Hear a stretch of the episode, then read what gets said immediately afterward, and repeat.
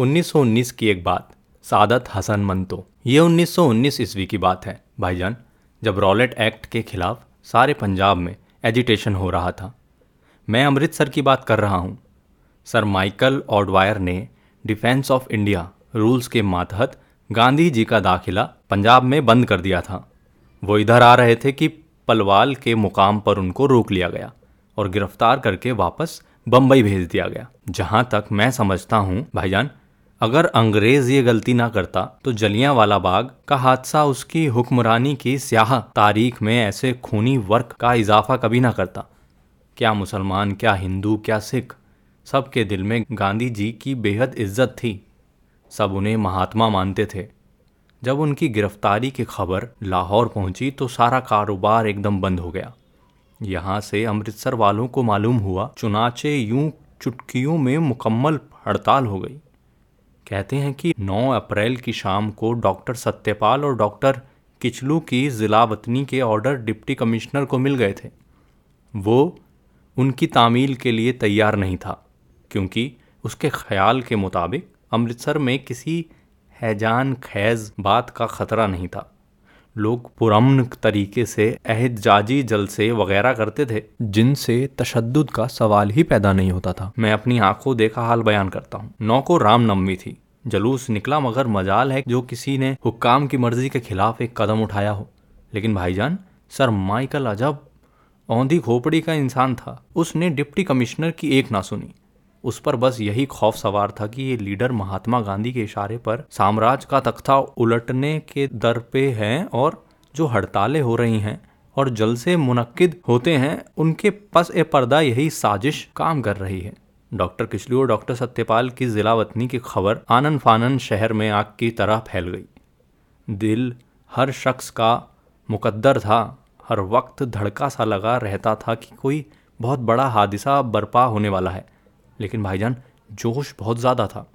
कारोबार बंद थे, शहर कब्रिस्तान बना हुआ था, पर इस कब्रिस्तान की खामोशी में भी एक शोर था। जब डॉक्टर किचलू और सत्यपाल की गिरफ्तारी की खबर आई तो लोग हज़ारों की तादाद में इकट्ठे हुए कि मिलकर डिप्टी कमिश्नर बहादुर के पास जाएँ और अपने महबूब लीडरों की जिला वतनी के अहकाम मनसूख कराने की दरख्वास्त करें। मगर वो ज़माना, भाईजान दरख्वास्त सुनने का नहीं था। सर माइकल जैसा फ़िरौन हाकिम आला था। उसने, दरख्वास्त सुनना तो कुजा, लोगों के इस इज्तिमा को ही गैर कानूनी करार दिया। अमृतसर। वो अमृतसर जो कभी आज़ादी की तहरीक का सबसे बड़ा मरकज़ था, जिसके सीने पर जलियाँ वाला बाग जैसा काबिल फ़ख्र ज़ख्म था, आज किस हालत में है? लेकिन छोड़िए इस किस्से को। दिल को बहुत दुख होता है।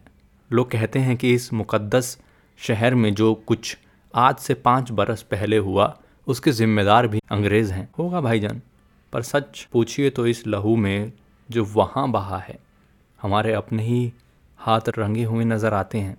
खैर, डिप्टी कमिश्नर साहब का बंगला सिविल लाइंस में था। हर बड़ा अफसर और टोड़ी शहर के इस अलग थलग हिस्से में रहता था। आपने अमृतसर देखा है तो आपको मालूम होगा कि शहर और सिविल लाइंस को मिलाने वाला एक पुल है। जिस पर से गुजरकर आदमी ठंडी सड़क पर पहुँचता है, जहाँ हाकिमों ने अपने लिए ये अर्जी जन्नत बनाई हुई थी। हुजूम जब हाल दरवाजे के करीब पहुँचा तो मालूम हुआ कि पुल पर घुड़सवार गोरों का पहरा है।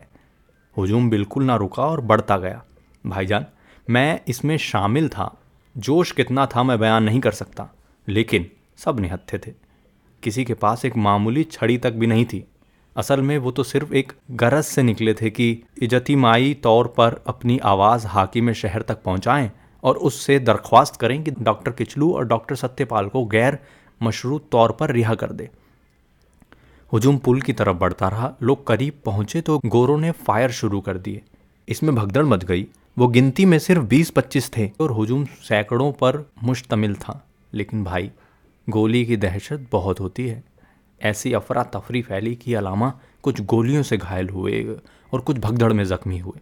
दाएँ हाथ को गंदा नाला था, धक्का लगा तो मैं उसमें गिर पड़ा। गोलियाँ चलनी बंद हुई तो मैंने उठकर देखा, हुजूम तितर बितर हो चुका था। जख्मी सड़क पर पड़े थे और पुल पर गोरे खड़े हंस रहे थे।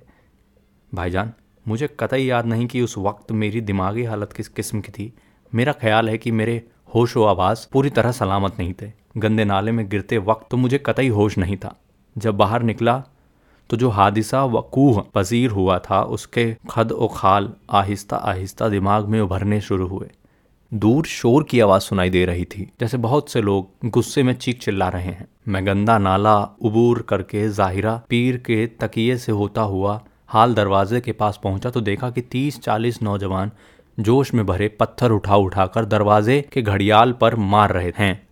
उसका शीशा टूटकर सड़क पर गिरा तो एक लड़के ने बाकियों से कहा, चलो, मलिका का बुत तोड़े। दूसरे ने कहा, नहीं यार, कोतवाली को आग लगाएँ। तीसरे ने कहा, और सारे बैंकों को भी। चौथे ने उनको रोका, ठहरो, इससे क्या फ़ायदा? चलो, पुल पर उन लोगों को मारें। मैंने उसको पहचान लिया। ये थैला कंजर था। नाम मोहम्मद तुफैल था, मगर थैला कंजर के नाम से मशहूर था, इसलिए कि एक तवाइफ के बतन से था। बड़ा आवारागर था, छोटी उम्र में ही उसको जोए और शराब नोशी की लत पड़ गई थी। इसकी दो बहनें, शमशाद और अलमास अपने वक्त की हसीन, तरीन तवायफें थीं। शमशाद का गला बहुत अच्छा था। उसका मुजरा सुनने के लिए रईस बड़ी बड़ी दूर से आते थे। दोनों अपने भाई के करतूतों से बहुत नाला थीं। शहर में मशहूर था कि उन्होंने एक किस्म का उसको आग कर रखा है। फिर भी वो किसी न किसी हीले अपनी ज़रूरियत के लिए उनसे कुछ ना कुछ वसूल कर ही लेता था। वैसे वो बहुत खुशपोश रहता था अच्छा खाता था अच्छा पीता था, बड़ा नफासत पसंद था। हसोड़पन और लतीफ़ा गोई मिजाज में कूट कूट के भरी थी। मिरासियों और भांडों के सोकियानापन से बहुत दूर रहता था। लंबा कद भरे भरे हाथ पाँव मज़बूत कसरती बदन नाक नक्शे का भी खासा था। पुरजोश लड़कों ने उसकी बात ना सुनी और मलिका के बुत की तरफ़ चलने लगे। उसने फिर उनसे कहा, मैंने कहा, मत जाए करो अपना जोश। इधर आओ मेरे साथ। चलो उनको मारें। जिन्होंने हमारे बेकसूर आदमियों की जान ली है और उन्हें जख्मी किया है। खुदा की कसम, अब सब मिलकर उनकी गर्दन मरोड़ सकते हैं। चलो! कुछ लड़के रवाना हो चुके थे। बाकी रुक गए। थैला पुल की तरफ़ बढ़ा तो वे सब उसके पीछे चलने लगे। मैंने सोचा कि माओ के ये लाल बेकार मौत के मुँह में जा रहे हैं। मैं फब्बारे के पास दुबका खड़ा था। वहीं से मैंने थैले को आवाज़ दी और कहा, मत जाओ यार, क्यों अपनी और उनकी जान के पीछे पड़े हो? थैले ने यह सुनकर एक अजीब सा कह कहा बुलंद किया और मुझसे कहा, थैला सिर्फ़ ये बताने चला है कि वो गोलियों से डरने वाला नहीं। फिर वो अपने साथियों से मुखातिब हुआ। तुम डरते हो तो वापस जा सकते हो।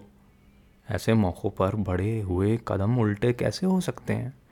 और फिर वो भी उस वक्त जब लीडर अपनी जान हथेली पर रखकर आगे आगे जा रहा हो? थैले ने कदम तेज किए तो उसके साथियों को भी करने पड़े।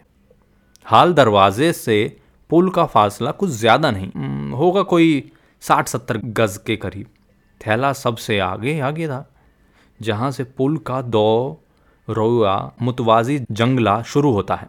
वहाँ से पंद्रह बीस कदम के फासले पर दो घुड़सवार गोरे खड़े थे। थैला नारे लगाता जब बंगले के आगाज़ के पास पहुँचा तो फायर हुआ।